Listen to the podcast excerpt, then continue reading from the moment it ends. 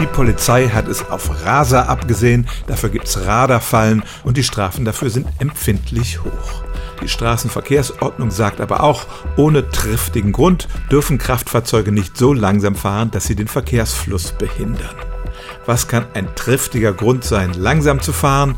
Natürlich erstmal, wenn der gesamte Verkehr langsam fließt oder gar stehen bleibt, aber auch wenn man eine sperrige Ladung auf dem Auto hat oder das Fahrzeug gar nicht schneller fahren kann, etwa ein Traktor.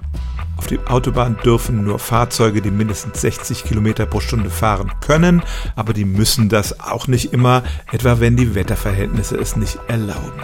Und selbst wenn es dieses blaue Schild mit der Mindestgeschwindigkeit gibt, kann es geboten sein, langsamer zu fahren, etwa bei Eis und Schnee. Die Strafen fürs Langsamfahren sind auch sehr glimpflich. Grundsätzlich gibt es ein Bußgeld von 20 Euro, wenn die Polizei das bemängelt. Mehr kostet es, wenn man zu langsam ein anderes Fahrzeug überholt. Das kostet 80 Euro und wenn es dabei zu einem Unfall kommt, sind es sogar 120.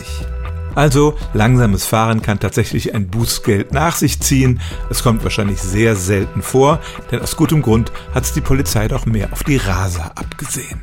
Stellen auch Sie Ihre alltäglichste Frage unter stimmtz.radio1.de.